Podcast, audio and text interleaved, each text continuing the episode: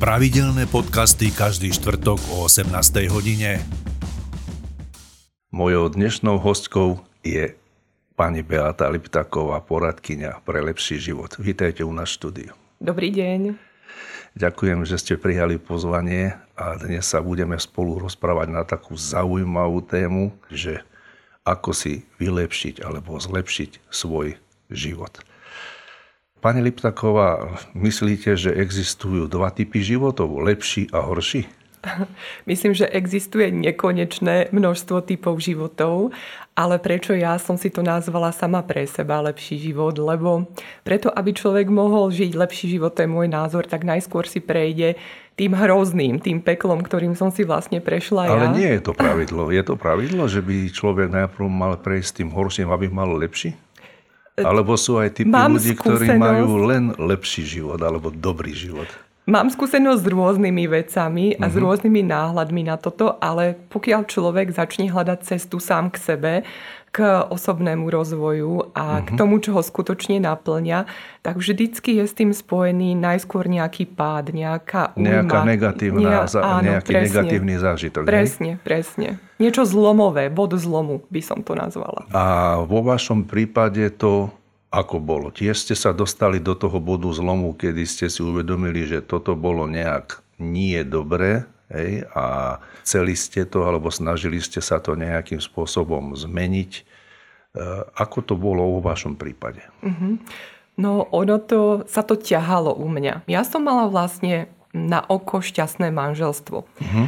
Mali sme veľmi dobré materiálne zabezpečenie. Uh-huh. Mala som úspešnú kariéru, dve krásne zdravé deti, ano. drahé dovolenky, všetko úžasné auto a napriek tomu som sa každý deň pýtala, prečo nie som šťastná. Stále mi niečo chýbalo a ja som nevedela, čo to je. Ja som presviečala samú seba, že máš všetko si spokojná, veď pozri sa na druhých, ako žijú. Máš prácu, ktorá ťa mhm. baví a čo stále špekuluješ. Toto, toto, také, takéto som mala, že na jednej strane otázky, chcela som prísť na tú príčinu toho, mm-hmm. prečo nie som šťastná a na druhej strane mi furt tá mysel do toho blabotala a tie naučené schémy, konvencie spoločenské, komunitné, eh, že jednoducho je to takto v poriadku a nemám chcieť nič viac, lebo takto, takto skrátka má šťastie vyzerať. To, to znamená, som... že vy ste boli v tom eh, takom akoby vašom ideálnom svete, ale nevideli ste to už ďalej za ten váš nejaký obzor, hej? Presne, presne. A snažili ste sa dostať z tej škrupiny, alebo ako by sme to nejako nazvali, toho vášho sveta do toho reálneho sveta?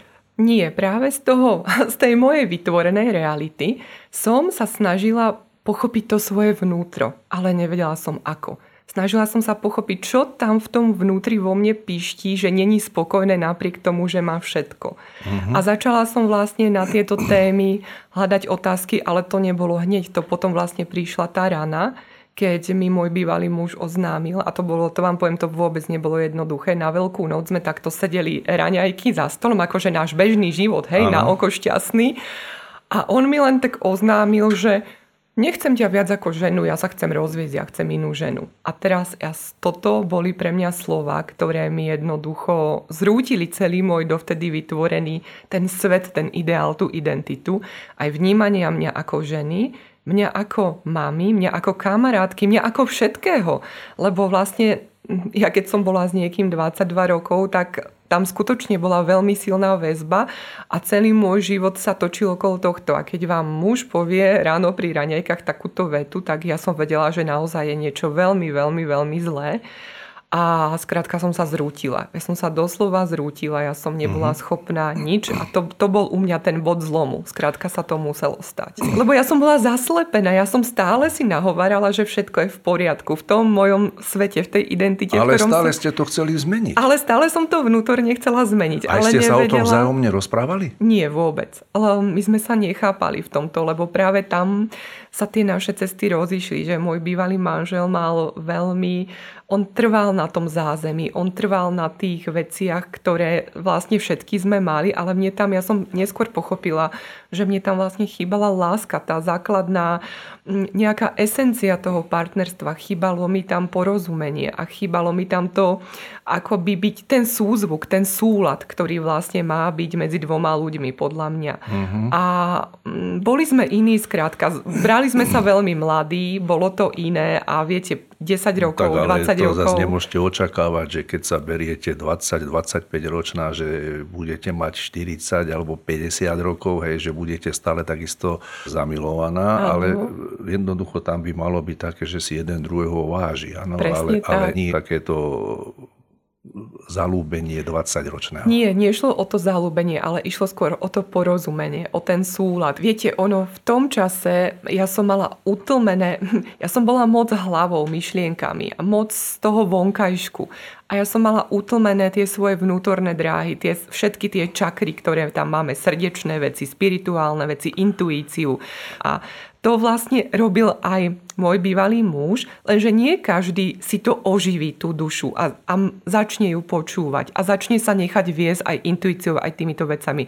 Niektorým ľuďom stačí istých zvyklostiach a v podstate v tej realite, v tej tvrdej realite, v ktorej sme zvyknutí a nepočúvajú vôbec, nereflektujú ten vnútorný hlas. A tam začalo už medzi mm-hmm. nami rozpor vlastne v našom vnímaní sveta, rozpor v komunikácii, rozpor v tom, čo chceme, rozpor v plánovaní života a budúcnosti. Čiže tam e, rozpor vo výchove detí. Čiže viete, tam, tam to vlastne, tam som zistila, že bol ten pes zakopaný. A dá sa to nejako, keby sme to tak len zjednodušili, hej, zjednodušene povedali, bolo to také pohľadu manžela materiálno a z vášho pohľadu také duchovno? Skôr áno, hej. Áno? Len ja som to vtedy ešte neprejavovala. Ja som stále som sa presviečala, že to materiálne je to najviac, že to duchovné je blbosť.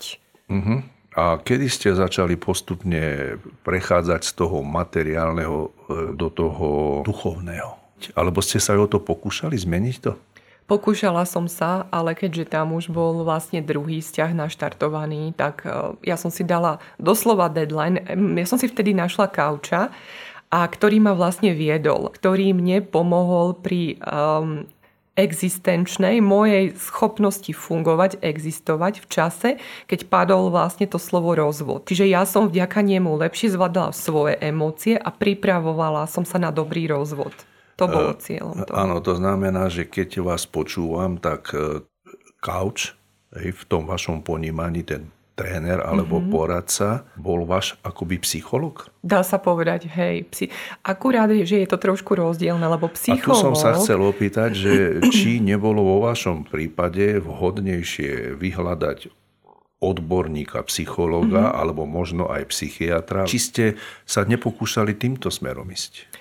Viete čo, veľmi nie, lebo tam je rozdiel v tom vlastne, že napríklad psychológ, terapeut, tak on e, je skôr taká tá bútlavá vrba, že vypočuje toho klienta, e, nejakým spôsobom si ho diagnostikuje, začne s ním pracovať a pomáhať mu. E, psychiatr to už je diagnoza, hej, tam už sú lieky. Ja som chcela ísť inak psychológovi, lebo ja som vtedy nevedela, že kauči existujú. Ale rozdiel v tomto bolo, že teda ten couch, on tam rovno vás to vhupne do toho, že zarezonuje s vami, ako keby si uvedomíte, že žiadne lutovanie, pretože to, čo sa mi deje, to som si vytvorila ja sama. A teraz okamžite hľadáme spôsoby, ako z toho vykorčulovať, ako keby rastovým spôsobom, že z toho dna začnete stúpať hore, bez toho, že by ste sa rýpali v tom detstve a v tých dobre, príčinách. Dobre, ale e, ako získavate takú, takú dôveru voči tomu trénerovi? Ako ste vy vedeli, že ste si našli takého toho správneho? Aj ste to nejako skúmali, že že teraz zrazu niekomu poviete, ja mám takéto bolesti, takéto vnútorné problémy a čo ste od toho čakali? Viete čo, keď poviem na začiatku, ja som sa potrebovala dať dokopy, lebo tým, že som bola zvyknutá celý život fungovať ako silná osobnosť, ja som v živote neprejavila slabosť, strach, alebo že problém existuje. Nie, na všetko je riešenie. A vždycky som bola taká tá fakt, že veľmi výkonná, ambiciózna, taká raketa, hej, keď to mm-hmm. názvem. A zrazu tá raketa sa tam plácala niekde v bahne a nevedela sa ani postaviť a pomaly ráno stať z postele. Mm-hmm. Čiže ja som vedela, že ja potrebujem tam oživiť, niečo naštartovať v tom mojom móde, že niečo tam není v poriadku. Môj syn ráno chodil za mnou a mi takto robil smajlíka, takto mm-hmm. mi vykrúcal ústa, lebo mu chýbala tá usmiatá mama ráno a ja som ja som vedela, pre mňa bol ten point skrátka, že dobre, keď už mi aj skončí ten vzťah, ja som stále mama a ja potrebujem fungovať pre tie deti a ja mhm. nemôžem tu chodiť ako múmia. Ja som stále vedela, že ja potrebujem aj pracovať, čiže nemôžem chodiť ako múmia do práce. Jasne. A to bolo takéto pre mňa, že veľmi som chcela, že som si uvedomovala, že aj tie deti to majú ťažké, že sú ubolené, že sa im zrútil celý svet, ale ten, kto ich podrží, bude mama, lebo táto odišiel. On sa skrátka zbálil a on zo dňa na deň odišiel a oni tam zostali so mnou. Áno. A ako ste to začali meniť? Čo ste začali preto robiť? Uh-huh. Prvá vec, ktorú som začala meniť, to bol vlastne ten spôsob, akým som ja so sebou viedla vnútorný dialog. To išlo vyslovene z toho môjho vnútra.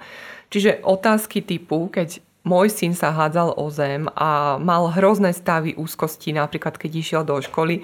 A ja som tam fakt bezmocná stála a som si hovorila, prečo sa toto deje mne. A už som bola zasa pomaly na zrútenie. Tak prvá otázka bola, toto som si, a to učím aj dnes mojich klientov, že fakt daj si, ako je na železničnom priecesti to červené také mm-hmm. x že zarezonuje ti to tam v hlave, že dž, stop, jednoducho toto nepomáha. A nová otázka bola namiesto toho, že čo ma toto učí, kam sa vďaka tomuto posuniem. Akože čo vám to ukazuje? Čo ano? mi to ukazuje. A mne to presne ukázalo, ale to som zistila až časom, lebo ja som sa tie otázky nové musela učiť a my ich máme všetci v hlavách, tieto staré.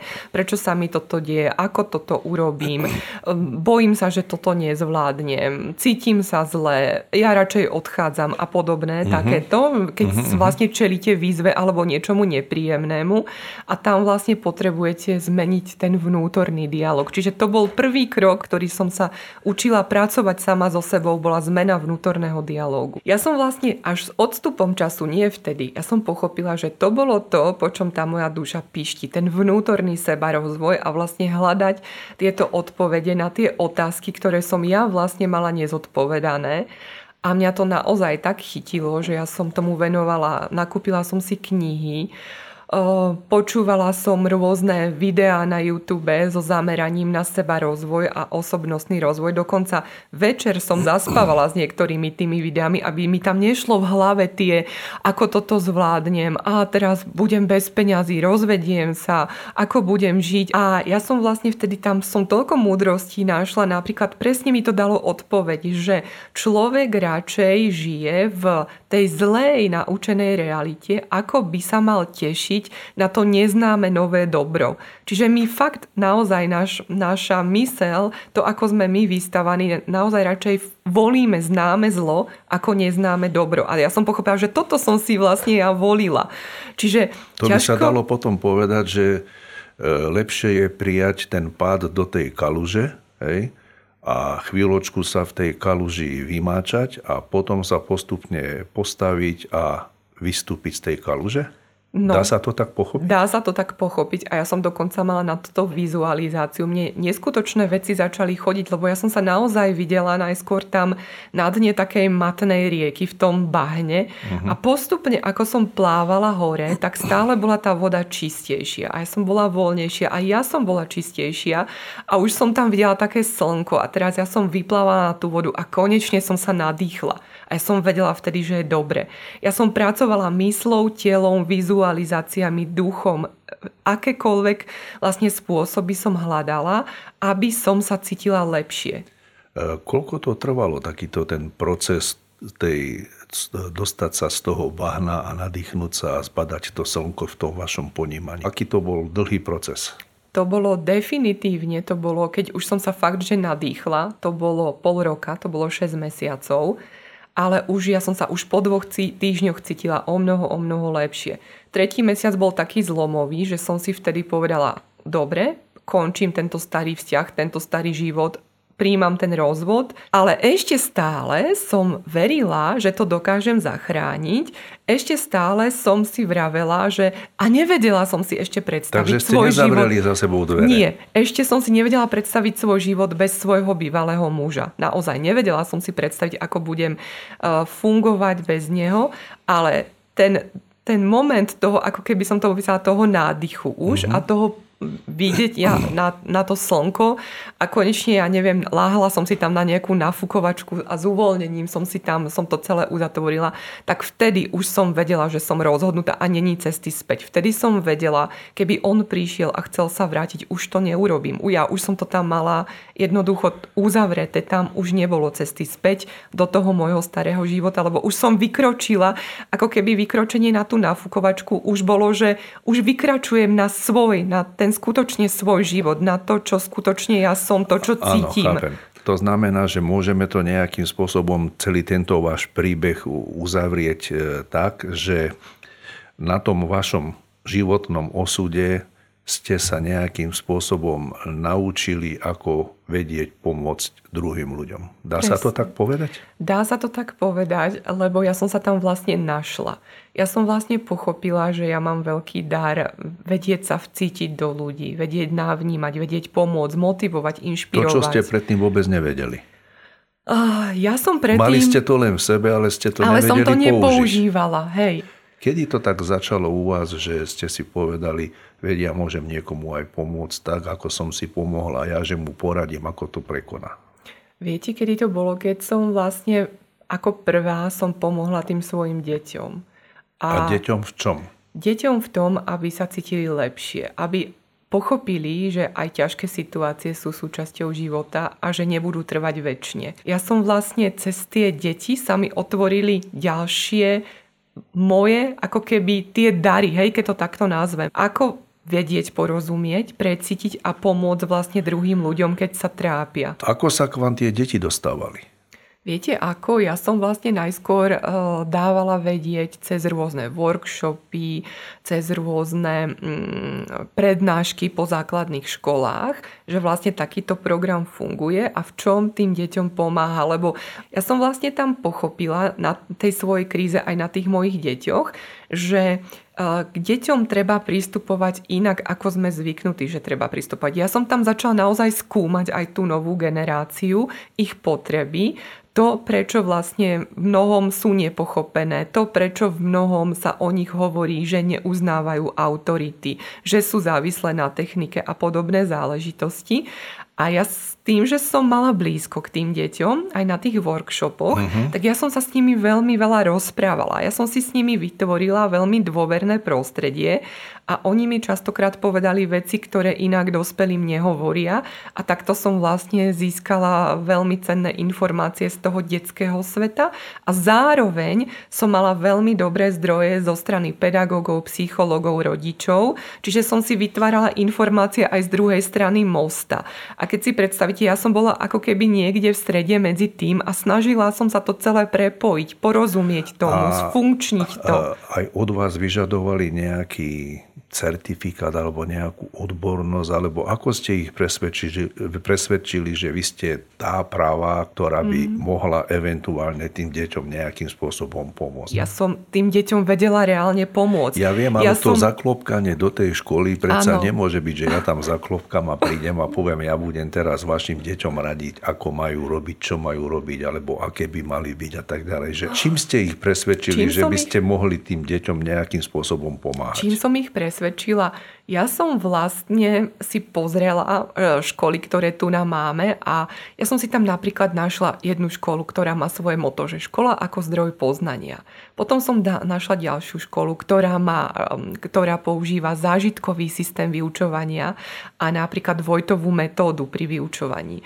A ja som vlastne vedela, že wow, toto sú presne školy, ktoré by mohli rezonovať s takýmto môjim inovatívnym prístupom ja som vtedy naozaj úprimne neriešila, že či mám psychologické alebo pedagogické alebo aké vzdelanie, ale ja som ich teda oslovila, že takýto je projekt a že by vedel pomôcť dnešným deťom, aby boli v škole šťastné, aby sa lepšie cítili. A oni na to reagovali pozitívne. A hej? oni na to reagovali a povedali, dobre, dohodníme si stretnutie. No a teraz poďme teda k tomu projektu ako takému, keď to mm. tak nazývate, hej, to znamená, e, škola vás prijala, ano. E, presvedčili ste ich o tom, že to, čo by ste vedeli tým deťom ponúknuť, by mohlo pomôcť komu? Deťom alebo ich rodičom? Najmä deťom, najmä deťom. Ale ja som počas toho zistila, lebo ten program bol vyvinutý pre deti, že pokiaľ my tam nebudeme komunikovať s rodičom, ako tréneri, ako sprievodcovia vlastne tých detí, alebo motivátori, inšpirátori tých detí, tak jednoducho dostaneme sa do určitého bodu, kedy sa už nedá ďalej a veľmi dôležité bolo vlastne aj dávať spätnú väzbu tým rodičom. Čiže ja som to naozaj tak robila, že po každej lekcii som napísala, čo sme robili, odporúčania, nemenovite, ako deti fungujú. Všeobecné vlastne informácie dostali, ale každý sa vedel vlastne v nich nájsť a potom ešte boli také konzultácie. Keď rodič potreboval bližšie k tomu, tak som dávala vlastne zvlášť konzultácie a takto som sa dostala vlastne k tomu rodičovstvu, k tým rodičom. A tam sa tie deti ako dostali, ako sa tam prihlásili, ako vedeli o vás. To, to učitelia povedali Anička, Peťko, Palko, vy pôjdete tejto tete proste ona sa bude s vami hrať a ja neviem čo, alebo ako došlo k tomu výberu, že zrovna tieto deti sa tam dostali mm-hmm. k vám na tie, na tie poradenské služby? Viete, čo to bolo také, že tým, že to bola mimoškolská aktivita, to je vlastne tá odpoveď aj na to, že prečo nebolo požadované takéto certifikáty a vzdelanie, lebo mimoškolské aktivity, viete, uh-huh. to je krúžok. Čiže tam Eh, ja som si tam prišla v podstate na krúžok. No a ako sa tam dostali? Tým, že tam bol nejaký plagát, bola tam upútavka, bol tam workshop, tak niektorému rodičovi to niečím zarezonovalo. Hej, keď som povedala, hnevá sa deť, dieťa, vieme riešiť situácie, kedy uh-huh. dieťa má také stavy hnevu, že kričí cez celý dom a hádže stoličku cez celú chodbu a všetci radšej utekajú, lebo je nezvládnutelné. Máme program na upokojenie, máme program vďaka somatike a hrám pohybovým, ktorým vieme tomuto dieťaťu pomôcť lepšie zvládať vlastne a zistiť príčinu tohto hnevu, tak napríklad toto zarezonovalo. Potom bolo, deti niektoré e, majú závislosť na počítači. Hej, potrebujeme ich dostať z tohto uh-huh. internetového sveta a ideme učiť deti, že máme rôzne úrovne reality a zasa hravým spôsobom, rôznymi simuláciami, ktoré som im ja dávala, pochopili aj tieto záležitosti. Bolo tam, má dieťa problém so sústredením, má stále, že je ako keby uletená mysel, alebo má problémy s grafomotorikou, s pekným písaním. Na to sme mali vlastne zasa dýchové a pomocou Jenga kociek sme fungovali. Takže, Takže skrátka ste nejakým spôsobom uh, mali ten svoj program a ano. do toho sa dostali deti v rámci mimoškolskej aktivity. Tak, hej? presne. Ja som sa vlastne odpozorovala to dieťa niekedy, keď sa dalo, sme sa porozprávali a snažili sme sa to zvládať nejakým spôsobom. No a, a potom vy ste som... mu vysvetlili, to boli ak, ako veľké deti? Ako? Ma, to boli deti zhruba od druhákov, čiže to je 8 rokov po 7 Čiže to som mal také rozdelené, že prvý stupeň, druhý stupeň. Uh-huh, to znamená, že vy ste sa dostávali do tej detskej duše Hej. v rámci rozhovoru a keď ste už teda takto nejako tie deti keď to poviem vulgárne, odhalili, že aké majú svoje problémy, ako to potom funguje ďalej. E, snažíte sa tým deťom niečo vysvetľovať, alebo vysvetľujete rodičom, aby pochopili, prečo sú tie deti také, ako toto funguje? S tými deťmi to funguje tak, že ja im vytvorím simuláciu na hru a presne keď je nervózne a nedarí sa mu a chce to rozkopať, tak to sú jednoduché otázky. Pomáha ti toto? Ako sa teraz cítiš? A čo, čo by ti pomohlo? Ideme znovu. Poď, vyskúšaj. A dáme dýchaj, nádych, výdych. Kľúčové v tomto procese bolo vždycky, že my sme to rozdýchavali. A toto som vlastne odporúčal aj rodičom, keď deti nechceli robiť úlohy, nevedeli sa sústrediť, mali problém s učením. Dobre, poďme to rozdýchať a začneme znovu. Dobre, a tie deti vás poslúchali? No áno, lebo oni cítili, že im to naozaj pomáha. Čiže oni sa veľmi ochotne nechali viesť. Lebo dovtedy to tak bolo... napríklad, e, keď máme takúto fotografiu, keď to devčatko má na e, nejakú paličku položiť e, pingpongovú loptičku, ak teda myslím si, že to je, alebo nejakú, nejakú loptičku a jej to 5 krát spadne, tak zostane nervózne. Áno? Presne. A vy ste sa ho snažili nejakou metódou, formou alebo spôsobom nabadať k tomu, aby sa upokojilo a skúsilo to ešte raz, druhý raz, až pokiaľ sa to nepodarí? Presne. Tam treba vložiť do toho dieťaťa a toto odporúčam aj rodičom maximálnu dôveru, že to zvládne, dôveru v jeho schopnosti nezrovnávať. Lebo ja keď som mala takýchto detí v skupinke 80 a boli také, ktorým to išlo na prvýkrát dobre a boli také, ktorým to padalo, oni sa mali automaticky tendenciu zrovnávať. Tam hneď klesa sebavedomie. Oni nie sú potom schopné fungovať naďalej a vytiahnuť zo seba to, čo tam v pozadí za tým je, za tou nervozitou. Čiže tam treba naozaj im vysvetliť, toto si ty, ty nevieš, ako ona má motoriku. Naozaj veľmi trpezlivo ich usmerňovať, ale s tým, že verím ti, že to dáš. A pozri sa, keď ja to dám, pozri, aj ty to dokážeš. A to sú také jednoduché veci sme rovnakí? Oni povedia nie. A že ako nie? Veď máš dve nohy, dve ruky, takisto vieš dýchať ako ja, takisto vieš zvládnuť svoje emócie, nervozitu, takisto iba musíš chcieť. A oni zrazu začnú nad tým rozmýšľať, že áno, mhm. veď mám, a ja mám dve ruky, tak prečo by som to s tým, lebo to sú deti, oni uveria. Prečo by som to s tými dvoma? A vlastne takto dokážu ovládnuť ten strach, stres, hnev, tým uvoľnením. To bolo vyslovene cez somatiku. My sme tam mali hry, že sme sa pozorovali, čo sa s nami deje, keď ozaj ja sa dostanem do stavu, že nedokážem ďalej fungovať. A to boli rôzne veci. Bolesť brúcha, štípanie v krku, stuhnutý chrbát, zvesené plecia, prekračovanie z nohy na nohu. Vlastne my sme na tomto veľa vecí odblokovali a zistili, že ako my dokážeme byť uvoľnenejší, radostnejší, spokojnejší so sebou. Iba vďakým, vďaka takýmto mm-hmm. základným, základným veciam. E, z toho, keď vás počúvam, tak e, mi napadá len jedna jediná taká poznámka k tomu, že tí rodičia ako keby tie svoje deti ani nepoznali.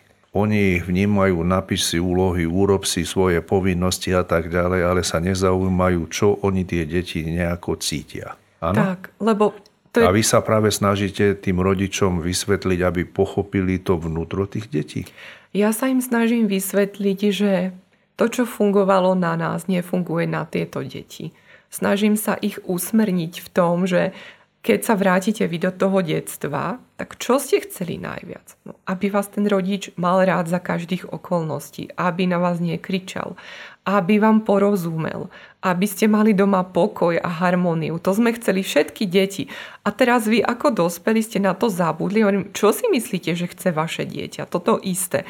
A oni zrazu, ja im odporúčam, aby sa vrátili do svojho detstva a čo vtedy chceli, kedy sa cítili dobre, aké myšlienky im išli hlavou, keď na nich rodičia kričali, keď po nich chceli výsledky, keď tam dochádzalo k neporozumeniu, ale s upozornením ešte na to, že ich detstvo není totožné s detstvom ich dieťaťa. Lebo e, častokrát sa rodičia ako keby zabudnú a myslia si, že to, čo je dobré pre nich a bolo dobré pre nich ako deti, je dobré aj pre jeho dieťa a je dobré a takisto by malo fungovať a byť vychovávané aj to dieťa. Ale to už, to už žiaľ... E, jasné. A máte pocit e, z tých vašich stretnutí, sedení alebo tých tréningov, či už s deťmi alebo s rodičmi, že dá sa to v každom prípade vylepšiť, alebo sú aj prípady, kedy jednoducho nie pomoci? Hej, uh, viete čo, ja musím povedať, že mám naozaj šťastie na tých klientov, že veľmi si rezonujeme navzájom a ch- oni, tí rodičia, ktorí za mnou prídu, oni naozaj chcú pre svoje dieťa viac. Ja to vidím, že uh, už sú aj unavení možno z toho, z toho tlaku na výsledok, z toho neustáleho zrovnávania sa a vystatovania sa cez, cez svoje dieťa, takáto medaila, takéto prvé miesto, takéto samé jednotky na vysvedčení a potom ako keby nútia aj to svoje dieťa k dosahovaniu týchto výsledkov a im potom uniká tá podstata, v čom je to ich dieťa naozaj dobré. Lebo ako Einstein povedal, keď budeme učiť rybu loziť po strome, jednoducho my zabijeme jej potenciál. My musíme musíme rybu nechať plávať a opicu loziť po stole. My nemôžeme... Po strome. Po strome.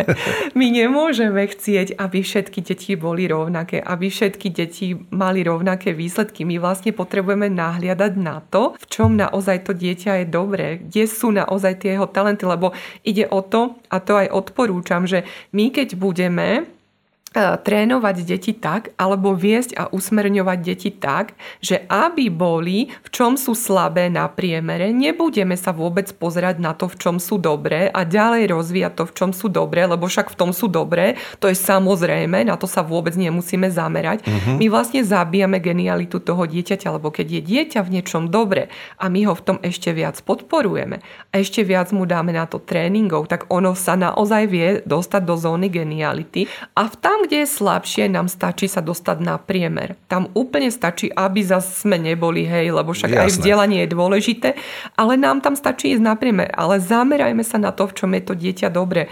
Lebo väčšinou, aj keď rodičia ku mne prídu, tak ja sa ich spýtam, že dobre, v čom má vaše dieťa problémy, prečo ste vyhľadali a potom sa ich spýtam, že v čom je vaše dieťa dobre, v čom vyniká. A viete, koľko rodičov začne mekotať, že ja som takto vlastne ani nerozmýšľal. Ja vlastne neviem, počkajte, musím porozmýšľať. Uh-huh. Tak potom dám návod, na aké krúžky chodí. Tam častokrát zistíte, že chodí na krúžky, na ktoré dieťa nechce chodiť. Len preto, aby chodilo Len niekde, preto, hej? aby chodilo, len preto, aby malo vyplnený čas. Ja častokrát zistím, že deti sa málo hrajú, veď oni sa ešte potrebujú si aj pobehať, aj pohrať sa. Oni nemusia ísť hneď zo školy do krúžka a mať organizovaný vlastne každú jednu minútu dňa. Potom oni také častokrát aj unavené prídu domov a namiesto toho, aby fakt, že rodič si tam našiel chvíľku na to, že objať sa, porozprávať sa, čo dobre bolo na obed, aký mala pani učiteľka dnes deň. Lebo viete, väčšinou sa pýtajú, akú si dostal známku. A tam to končí. Ale viete, v tej škole sa toho deje viac, my sa tam smejeme, niekto niečo vyparatí, niekto rozbije okno, mm-hmm. ten sa smeje tomu, ten bol na toho drzý. Takéto sme mali dobré jedlo, dnes som nezjedol nič, lebo by nechutilo. A vieš čo, Mišo, to bolo divné, tento zjedol Jasné. všetko. Čiže už sa rozprúdi debata. A... to sú problémy tej dnešnej doby, že tí rodičia sú tak vyčerpaní z toho, aby zabezpečili chod e, alebo život domácnosti Hej. alebo bežného života, že už tie deti akoby odovzdávali do rúk škole a nech sa škola nejakým spôsobom o tie deti stará a nech to nejako škola rieši, áno? Zrejme takto. Um, oni, to, oni to robia, ale ja vždy hovorím, vždycky s dobrým úmyslom. Podľa mňa oni chcú, aby tie deti mali ten čas vyplnený, aby sa neflákali a chcú im niečo dať a podporiť ich.